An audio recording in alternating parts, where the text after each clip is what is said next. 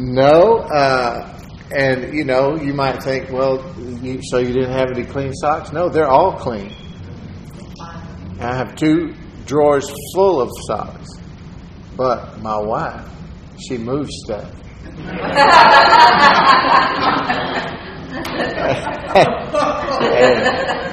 she just moved the socks. And I call I mean to the point I had to call her and she gave me answer plural answers like, you know, didn't enlist a lot solicit a lot of confidence in me that she even knew where she put them. oh man, you just gotta know her. She's uh, she's awesome. she got off early yesterday for the first Saturday, a long, long couple of years, and we had a nice, nice afternoon. So, really thankful for that. Well, want to uh, I want to give Randy Mellon credit. He sent me a, he sent me a winner, man. so I'll tell you all this little joke. So I heard about this kindergarten teacher. She was walking around her classroom as her students drew pictures she noticed this one little girl drawing so intently, she asked her what she was drawing, and the little girl said she was drawing a picture of God. The teacher kind of laughed and said, Honey, nobody really knows what God looks like. And the little girl, without missing a beat, said, They will in a minute.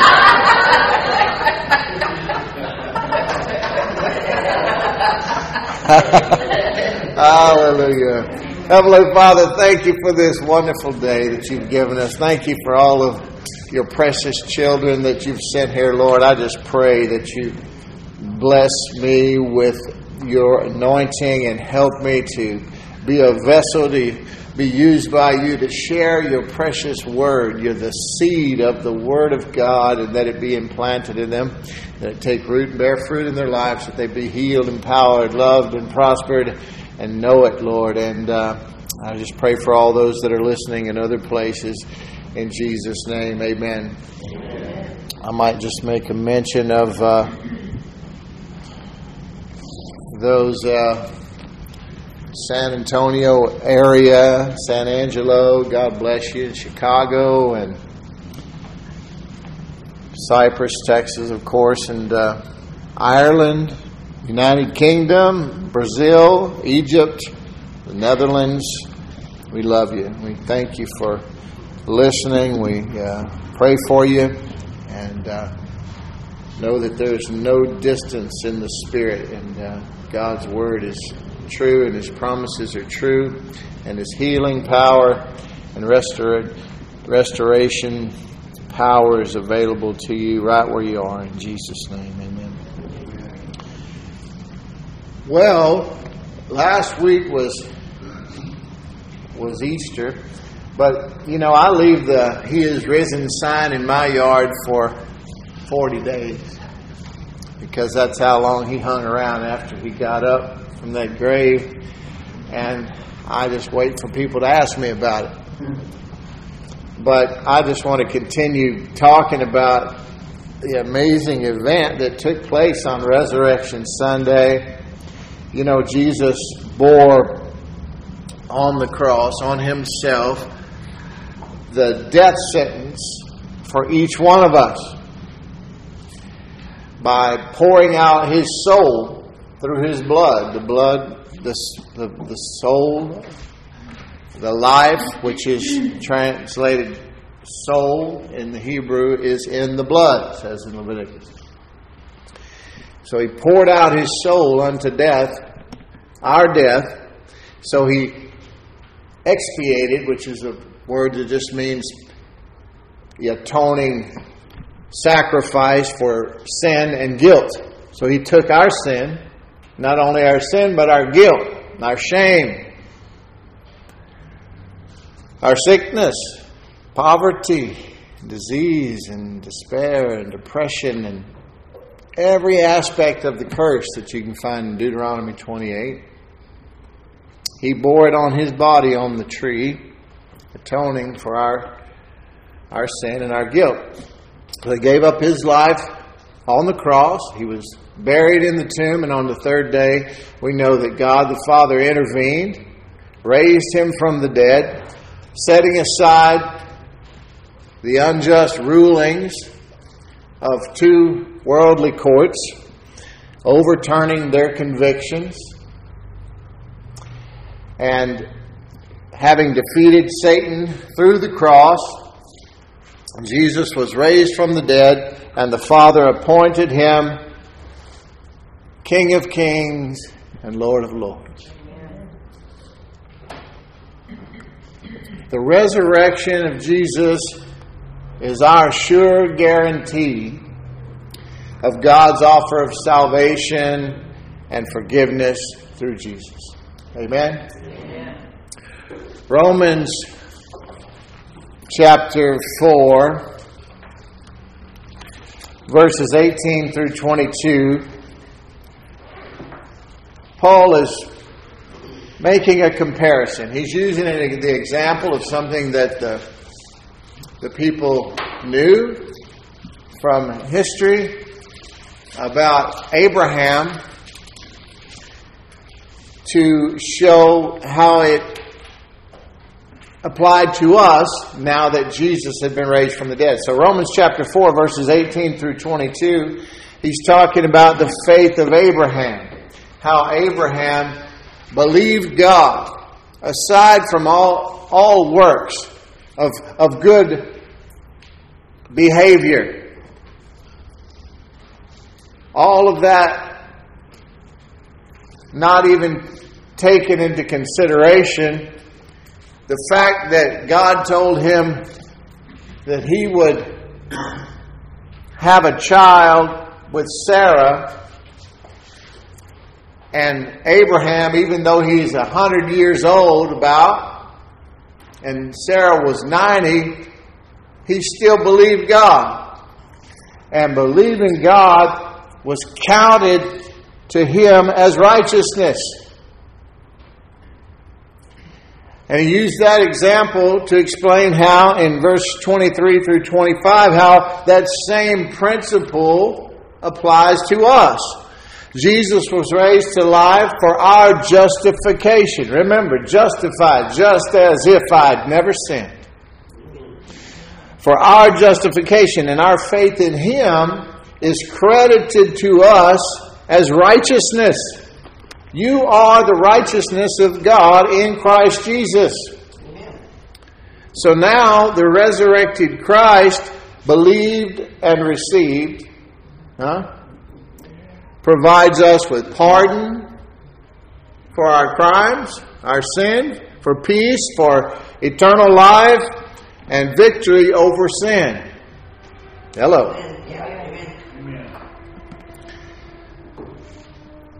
There in Romans 10:9, one of the scriptures used in that famous Roman road to salvation, Romans 10:9 says because if you confess with your mouth that Jesus is Lord and believe in your heart that God raised him from the dead, see, so believing in the resurrection is part of salvation. You will be saved. Amen. Huh? Yes. Everybody familiar with that? You heard it before? If you haven't, you have now. Amen. Believe in your heart, confess with your mouth. Because out of the abundance of the heart, the mouth speaks, you see. If you really believe something, it's going to reflect in your words. Mm-hmm.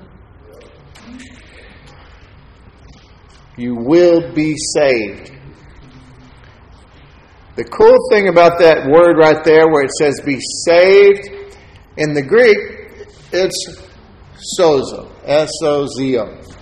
That's an amazing word, and it's translated in English as saved, yes, also healed, yes, also delivered. Hmm? All good things, right? Well, Check this out. It's used 106 times in the New Testament. So, yes, for salvation, the forgiveness of our sins, yeah. Example is in Luke 19, verse 10, when he's talking to Zacchaeus, the, the little tax collector. Are talking about him because they came against him for dealing with this sinful little man and forgiving him of his sin. And he says, and Jesus says, For the Son of Man, talking about himself, remember I told you that was one of his favorite terms about himself while he was here on earth. The Son of Man came to seek and to save, sozo, what was lost. Talking about salvation. Here's, here's, here's a scripture that applies to healing. In Matthew 9 22, remember the woman with the issue of blood. They couldn't get healed, spent all their money, went to doctors and everything, and said, If I could just get to Jesus, if I could just touch the hem of his garment, I will be healed. And she did, and she was healed. And said, But Jesus, turning and seeing her, this is after she she, she received, and, and, power had gone out from him, and he knew it. Everybody was pushing against him and touching him, but only one touched him with faith, huh? And Jesus, turning and seeing her, said, Daughter, take courage. Your faith has made you well. Sozo. Physically healed. Not only just physically healed, but whole. Huh? And here's one for deliverance.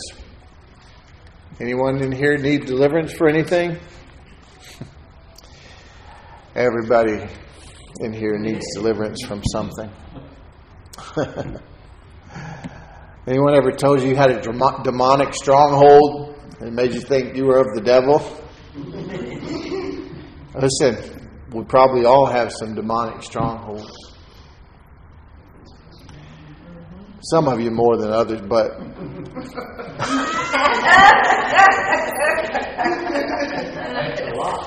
all, it,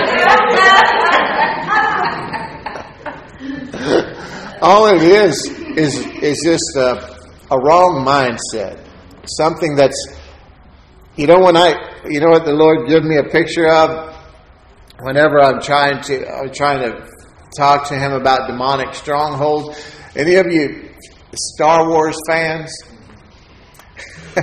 I'm not like a Trekkie guy or any of that nonsense, but uh, excuse me, uh, I'm not into a lot of that. But I have seen the Star Wars movies. I kind of grew up on them, you know. And I remember when R2D2 had that had that uh, message that he was trying to conceal, and it was tucked away in his computer, and he he said, "Oh," he goes, "It must be a there's something that's like really lodged in here. Remember Luke Skywalker? He's like, something lodged in here. He plucked it out. Finally, it popped out, and boom, there came the video of the the message. You see, that's that's kind of like a demonic stronghold. It's just a bit. If this was a computer, it's just a bit of misinformation. And if it's not God, it's the devil, huh? So an ungodly mindset or belief system. And there's so many strongholds in the world today. And they're, they're dri- the driving force behind all the craziness that you see. And that's what it is a, a wrong mindset about something. And all they need to do is repent of that, agree with what God says, and that can be healed just through the Word of God, huh? Anyway. So for deliverance, there's a scripture in, in Luke 8.36. Remember the demoniac who had a... He, uh, he lived amongst the tombs and uh, he couldn't keep chains on him and all that. And he was just, he was filled with demons, like a whole legion full, a bunch of them. And, uh, and uh, in Luke 8.36, Jesus said, and those who had seen it, this is after he had freed the man from the hold and he, he ran these demons out of him, huh?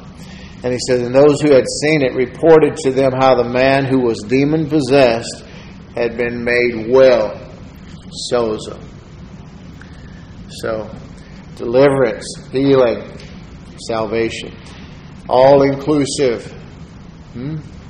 It's a wonderful salvation that we've entered into, and the magnitude and of the benefits are something that just go unrealized by the majority of Christians. We live so be, so far below our inheritance, huh? And we need to strive and to struggle to come up to the level of blessings and provision that God has already paid for for us, huh? And so that's one of our goals, isn't it? The resurrection of Jesus means is all true. Everything he said, everything he did, the fact that he's no respecter of persons. In other words, he doesn't care more for one than he cares for you. That's good news. The ground is level at the foot of the cross. He's the same yesterday, today, and forever. So if he did it for one, he'll do it for you. So every time you find sozo in here, there's 106 times, and I, I recommend you search them out and make them all your own. They apply to all the wonderful things that we need. And if he did it for somebody in here, you could just say, Look, Lord, here's where I am. I need this, and I'm claiming it in Jesus' name. And you know what? You want to put a grin on his face, that's how you do it. Father, you said, what did I say, baby? You said this. Yes, I did.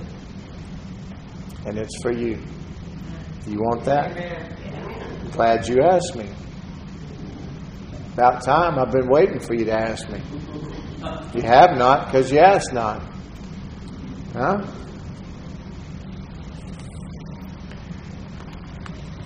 This is all truth to live by, folks. And remembering God's word and mix it, mixing it with faith, believing it, is imperative if we want to have a successful. You know, we don't want to. What makes you different than the unsaved person next door? You know, what makes us different? Well, I mean, there's a lot different. Everything is different about us. But if we never tap into who we are in our born again spirit, and the world doesn't see it, then it doesn't do any good for Jesus, for the kingdom of God, and it's really not helping you in your day to day life. And God wants all those things, doesn't He? Amen. Since we were talking about Abraham a minute ago, mention another detail of his life. One of the points about his faith. In Genesis 17, God had told Abraham that his seed, his child, his son, would bless the whole world, didn't he? And Abraham believed God.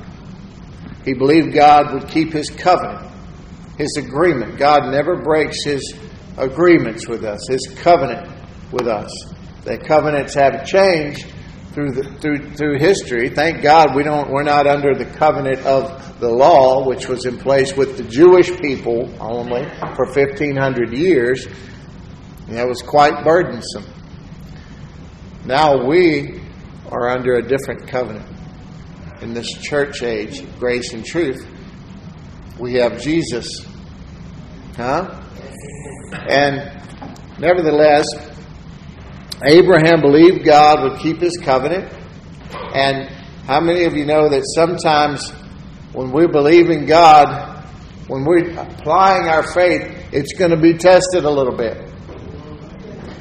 How many of you ever been to the gym or worked out with some weights, tried to decide to get in shape a little bit? And then you realize may have been a little longer than you thought since the last time you tried that. But you know that muscle will get stronger. It will grow if you stick with it, won't it? But you know, you can't build a muscle without putting some pressure on it. Can you? It's the same in the spiritual realm. Let's look in Genesis chapter 22. Genesis chapter 22. This is when God had given Abraham a son, not the not the one that he and Sarah concocted a way to help God and he went and had one with his her servant girl. God didn't count that one. I know that sounds mean, but he didn't. But then he did give Abraham and Sarah one, and that's the one that he called his Abraham's only son. Huh?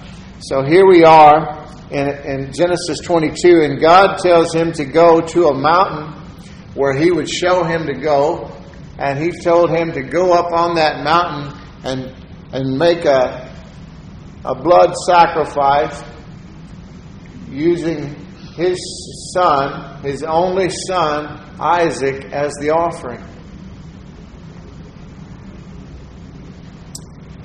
And he took off that direction with his son Isaac, and they traveled. And when they got near, they to the mountain. God showed him that that's where it was, and he he took his son, and his son carried the wood for the fire on his back up that mountain. And he asked his dad, he said, Where's the where's the the lamb? Where's the sacrifice? And he said, God will provide. Well, they got to the top of the mountain, and it was just the two of them. So Abraham prepared the the fire. He placed the wood up there, ready to make the fire, and then he tied his son Isaac and placed him up there on that altar. And then he raised the knife to sacrifice his son before he burnt it up. And when he raised that knife, God told him to stop. I, I decided not to turn over there because I would stay too long. God told him, "Stop! Don't don't hurt, don't hurt the boy, because now I know that you fear God." Am I close to what it says there?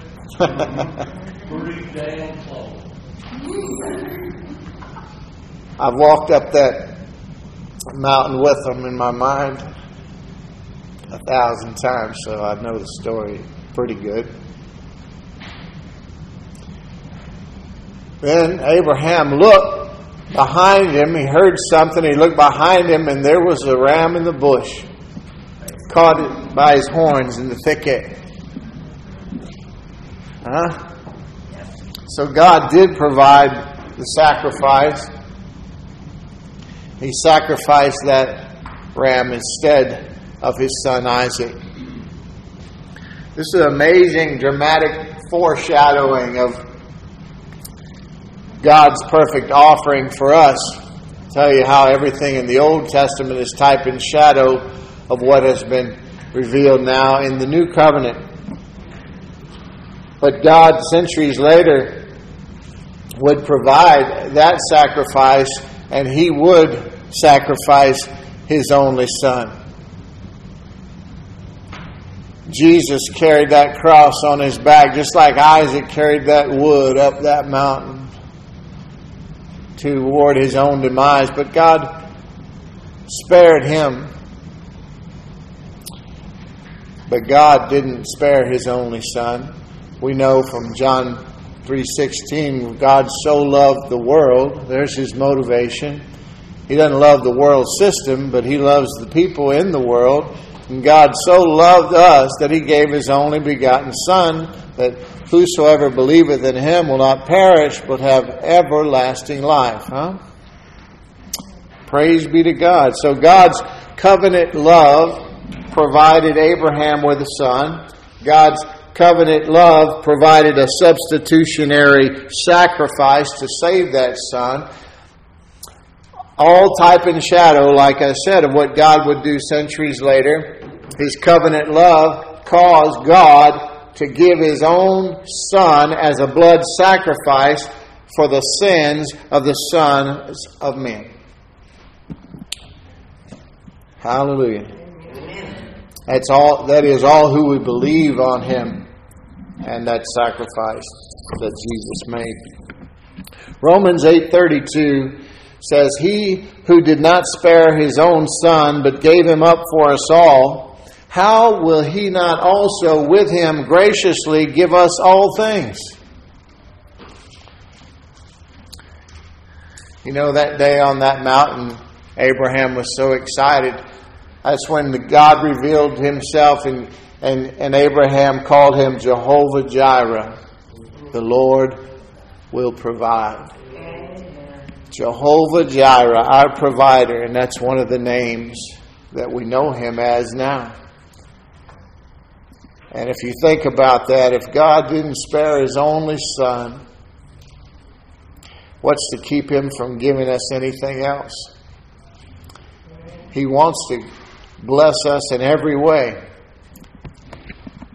But we need to trust in his word and in his promises. We need to pursue by faith all of the things that He wants us to walk in, all the victory and blessings and power and provision and freedom. Amen. Amen. Luke 24, going back to that morning when Jesus was raised from the dead. I just want to, probably not going to get very far today, but I'm just having fun. Is that all right? Luke 24. I love this passage of Scripture, and it speaks so loudly to our hearts if we if we try to apply these principles. Starting at the verse of verse one of chapter 24. So, but on the first day of the week, and I told you before that it was Sunday. At early dawn, they went to the tomb, taking the spices they had prepared, and they found the stone rolled away from the tomb. But when they went in, they did not find the body of the Lord Jesus.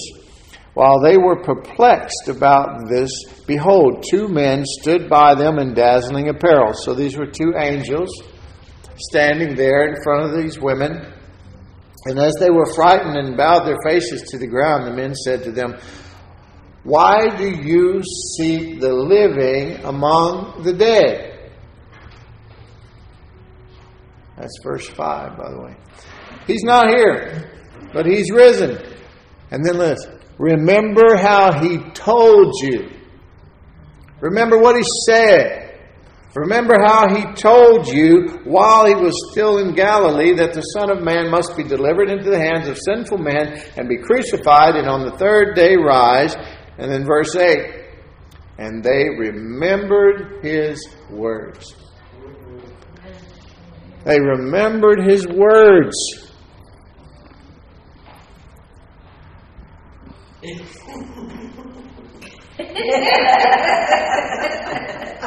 Second Peter 1 16 through 20, talking about Peter's remembering some events, and he's explaining how, listen, man, all this isn't made up. We've given our lives, basically, to, about our testimony. And he's reminding them of the of Christ's glory, having seen it, and then the the prophetic word that have come from God. And he notice how he puts more emphasis on what he heard than what he had seen. I mean, he spent three and a half years with Jesus. But we know that he didn't do too well until after Jesus was raised from the dead. For we did not follow cleverly devised myths when we made known to you the power and coming of our Lord Jesus Christ. But we were eyewitnesses of his majesty. So, yeah, we saw for when we received honor, for when he received honor and glory from God the Father, and the voice, again, here's the word of God, and the voice was borne to him by the majestic glory. This is my beloved Son, with whom I am well pleased. We ourselves heard this very voice borne from heaven, for we were with him on the holy mountain. And we have the prophetic word. They had all the old covenant and all the prophets until the day we have the prophetic word more fully confirmed, to which, see, more fully confirmed. In other words, the word of God is even more reliable than what they heard, an audible voice that they heard.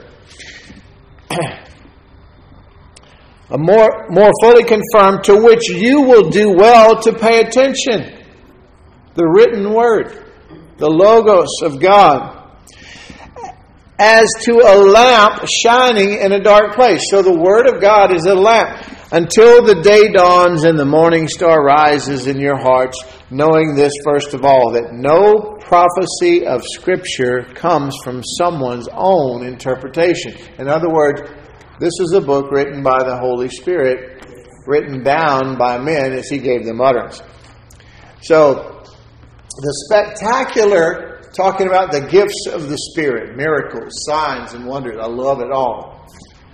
And I, I believe that there's coming a time when a lot of the gifts of the Spirit, the Holy Spirit is going to be using folks in our midst uh, a lot more right now. I think He's really planting a huge amount of seed in the hearts of his disciples here because there are some really true disciples. Nevertheless, the point is that the spectacular is wonderful. It gets our attention, doesn't it? Huh? We need it now more than ever, as a matter of fact, in this world to get people's attention. But what are we getting their attention for? It's to draw people to hear the Word of God which is able to save their souls. It's all about the Word of God. The devil comes to kill you. Why? He comes to steal the Word. When you leave today, he will come immediately to steal the word, like a like me going out and throwing seed on the ground to grow crops they used to do it that way. The birds were opportunists, and they would come right away and get it while it was still right there on top of ground before it got rained on and washed into the dirt and was able to take root, right? So that's what the enemy does. He comes immediately and tries to steal what's been sown into your hearts today immediately so that you can't meditate on it, you can't think about it. You can't ponder it and talk to God about it until it becomes revelation of your own and takes root and bears fruit in your life. So, knowing the enemy's tactics, you, you got to fight him off. Submit yourself to God, resist the devil, and he will flee from you. Yeah, he's scared of you. Amen. When you're submitted to God and actively resisting Him. Hallelujah. Romans 10 17 says that faith comes by hearing God's word, right? So the Lord's given us amazing, great, and precious promises, Peter refers to it as, 2 Peter 1 4. But our unbelief can still cause the Word of God to be of no effect in our lives. It can hinder everything that God is trying to do. If we're still like those women that went to the grave that morning, if we're still trying to seek for our solutions from a, a dead world, from a gravesite, from a dead God, instead of a living God, then we act like Jesus didn't come out of the tomb.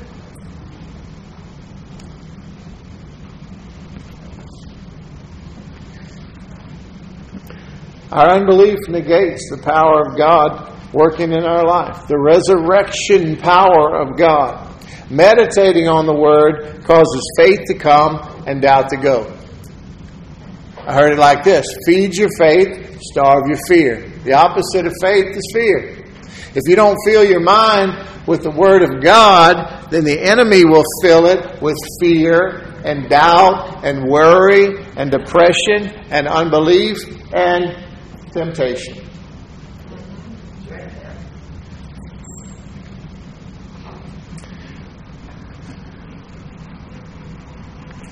Those women at the tomb that day, you know, he was already raised from the dead. He was already alive when they got to the tomb and they thought he was still in there, and then they were so sad when they thought he was stolen or missing or whatever, right? But the truth is, he was alive. So why were they still filled with sorrow in their hearts? Because they didn't know it. Do we know it? I mean, you see what I'm saying? Has the same effect. If God is dead, then we should be sad. But He's not. I know Him. How many of you know Him? Praise God. He's very much alive. So we're not going to be filled with sorrow. We're not going to seek our solutions from a, a dead world or be blinded to the victory that the resurrection produces in our lives, huh? We're going to walk in faith. And we're going to walk in great power and victory when we meditate on these promises and mix it with faith. You know, when you send your faith out to get something for you,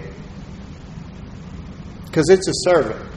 Jesus described your faith as a servant. It's one of the parables he used. And he said, Don't let it rest until it's accomplished what it's supposed to do. Because his word will not return void. Who can short circuit it? Us. We're the ones with the authority. We're the ones with the faith. But are we using it? We have to believe everything that the resurrection means to us and for us. Because without faith, it's impossible to please God. But you know, I heard a minister, a friend of mine, a Yankee preacher, a friend of mine, yesterday, I think it was. He was ministering on this. And this is something that the Lord had shown me a while back. I ministered on it maybe a year ago, but he was the Lord had just shown him this. But that scripture in Hebrews 11 6, so without faith it's impossible to please God. For he that cometh to God must believe that he is, and and, and, and most people get that.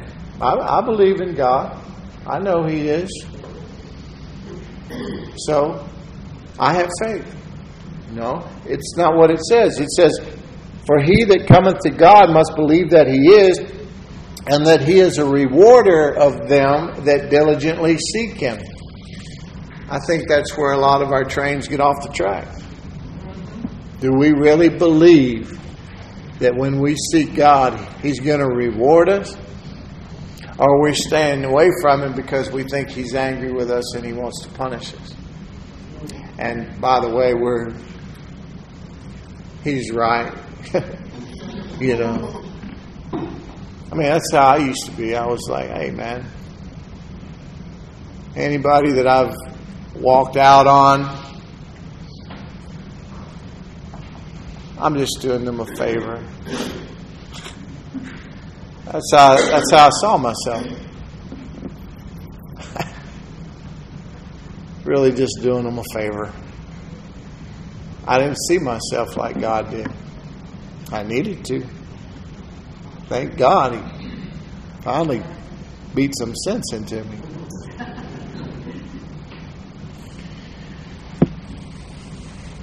You know, that personal relationship with Jesus, it, it'll make you more confident, though.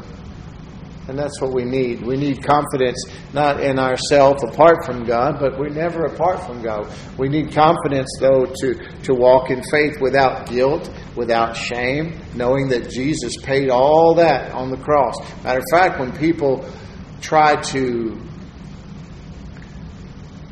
deal with you by shaming you and guilting you, that's not God.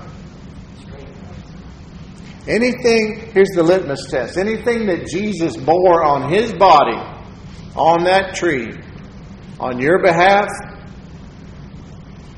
he's not going to use it against you anymore. The ministry of the Holy Spirit is positive, it's encouraging, it's loving, it's patient and kind.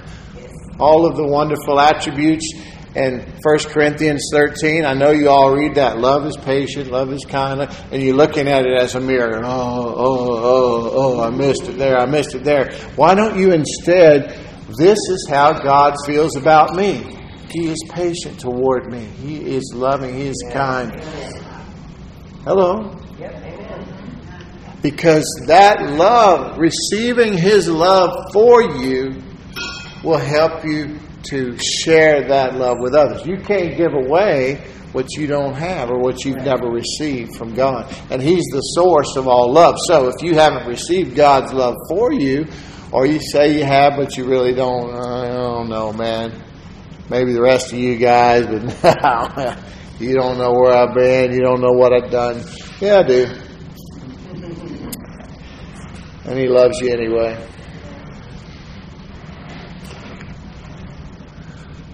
I was going to share one more thing and then I'm going to stop, but I wanted to say a lot more.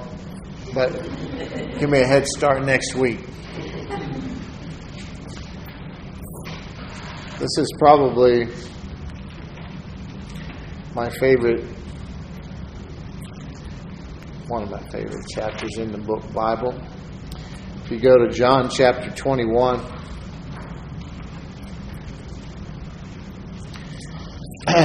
and then we'll finish here, huh?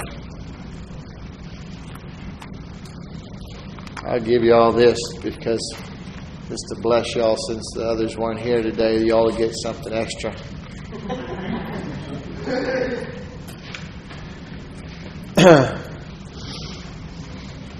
this is a story. This is after the resurrection, and basically, John had finished writing his book. And then he added this chapter as sort of a P.S. the way I see it. Because the way he ended chapter 20, it seemed like the book was over, and then he added this, and I'm so glad he did. This is the third time that Jesus had appeared to the disciples after his resurrection. This time it was just seven of them. Two of them are unnamed, but it was Peter, Thomas, Nathaniel, James, and John, and then two others. And they had gone out fishing all night long.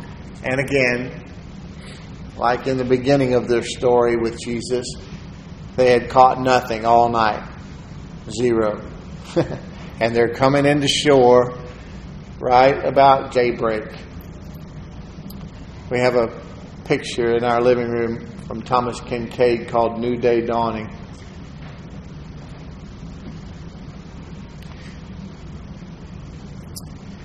And there was somebody on the shore. He had a fire going with charcoal he hollered out to them they, if they had any fish. And they said no. And he said, throw the net on the right side of the boat and you'll catch some. And they did. And then they couldn't pull in the net. And John said, it's the Lord.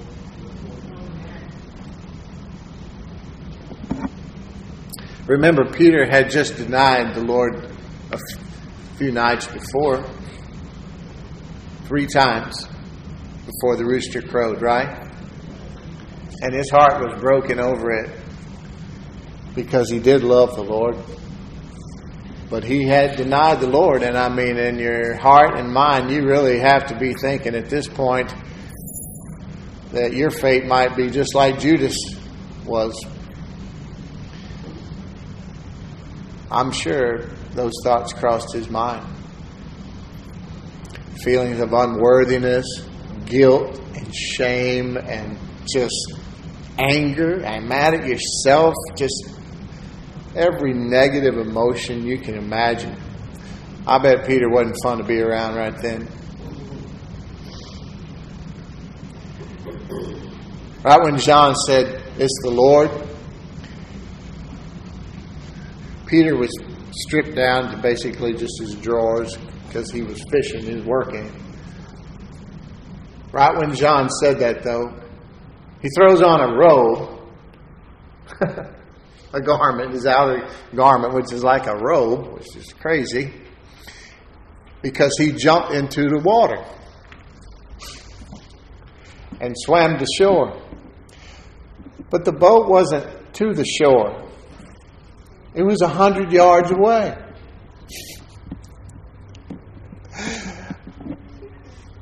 You get the excitement. I mean, he just he wasn't even thinking clear. He just instead of swimming in his drawers, which would have been a lot easier, to do swimming a hundred yard dash. That's a football field, folks.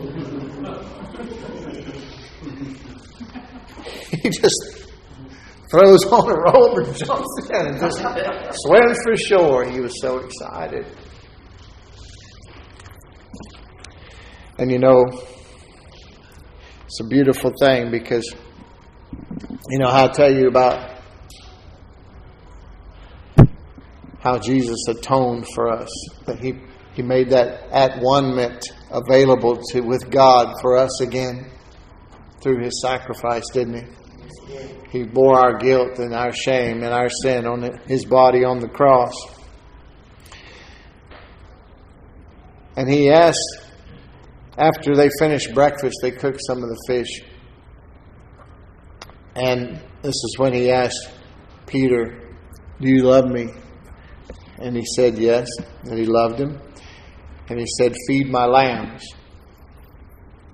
The baby the baby sheep, huh? He asked him again, Do you love me? He said, Yes, Lord, you know I love you. And he said, Tend, watch over my sheep. Tend my sheep, tend the flock, huh? And he asked him a third time, Do you love me? And Peter began to cry because he realized, having denied him three times, here he's asking him if he loved him three times. And again, he said, Lord, you know everything. You know that I love you. And he said, Feed my sheep.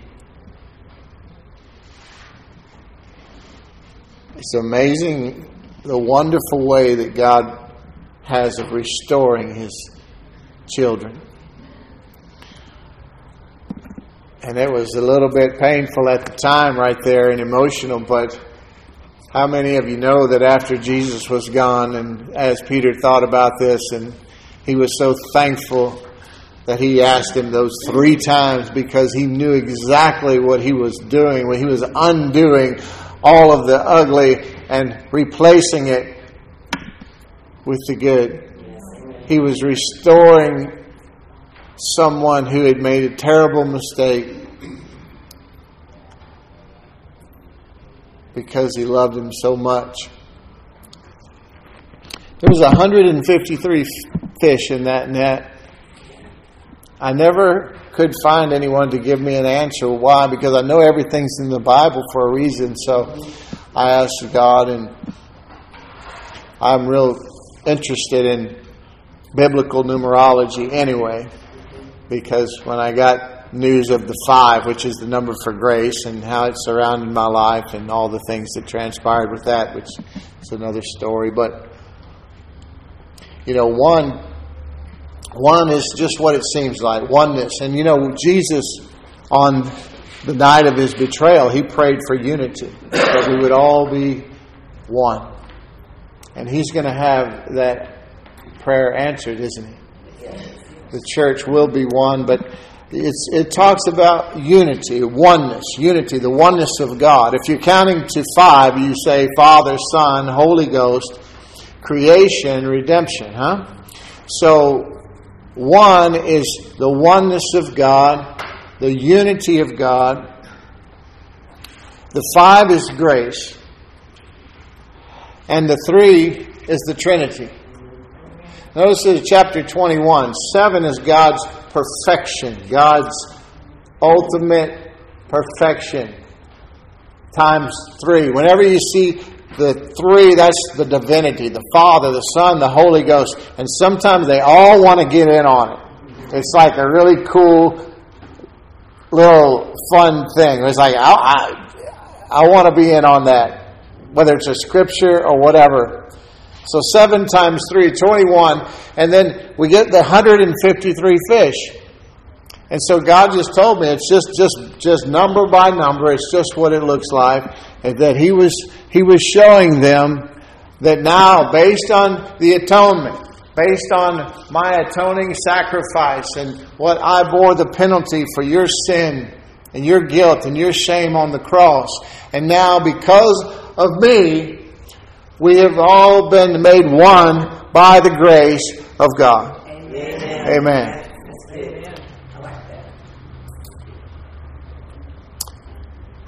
Hallelujah. We're all one with God. Everybody here feel like that? If you don't, don't go by your emotions. Go by the Word until your emotions change. Huh? If you do, then keep propping it up, beefing it up. You know, the more you praise God in the storm, the more He shows up and shows off on your behalf. It's easy to give God the glory and thank Him when things are good. What I love to see is people praising Him in the storm because that's, that's when it's really hard. I know what that feels like. I know what it's like to be down and out and hurting and broken. And you know, I heard somebody say that yesterday as a minister that I really trust. He said that he, I caught the tail end of it, but it was based on uh, the fact that he said that 86% of all illnesses is based off of, uh, stems out of a broken heart, a wounded soul.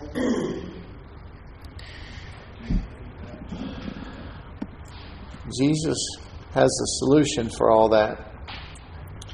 And He loves you. He cries every tear with you.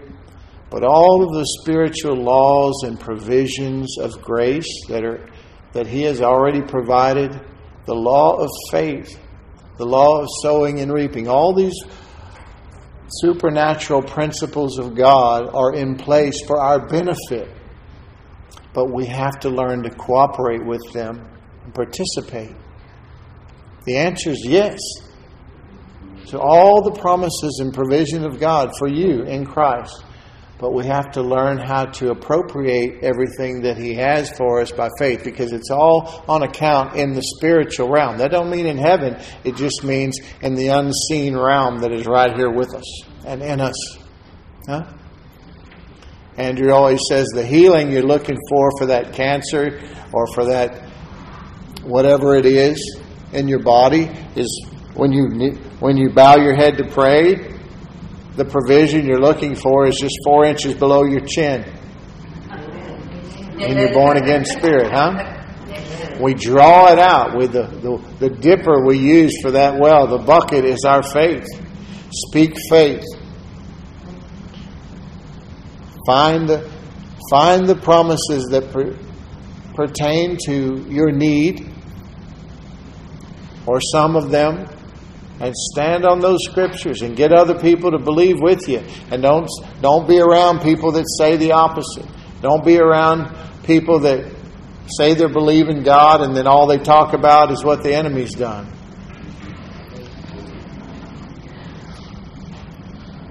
Don't talk about the sickness, talk about the healing. Don't talk about the poverty, talk about the provision. Hallelujah. Right. Heavenly Father, thank you for this day. Thank you for your love and grace and mercy. Thank you for your atoning sacrifice on the cross. Thank you for your precious blood, your soul being poured out on our behalf. And thank you for everything that the resurrection means in our life, Lord. There's so much more than what I shared today, but Lord, I pray that this information, this truth is powerful and that they will all take hold of it. Make it their own, Lord. Everyone who hears this message, take this truth and make it your own. Protect it just like you would a little seed that you planted in a garden. Don't let any weeds that come up around it. Don't let the birds come and eat the seed. Let it take root and bear fruit until it blooms and blossoms into a beautiful flower. Amen.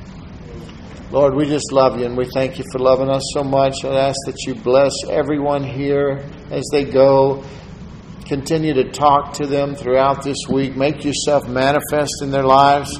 And everyone who hears this message, talk to them in special ways where they know it's you, Lord, to help strengthen their relationship, their personal relationship with you. Let them see how awesome and fun and cool you are, Lord, that you're not a mean, judgmental, God who's looking to punish them, but you love them and you just want good for them.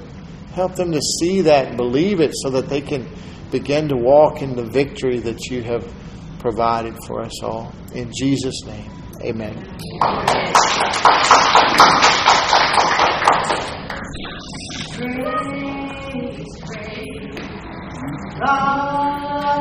Grace, grace that and cleanse within. Grace, grace, God's grace, grace that is greater than all my sin.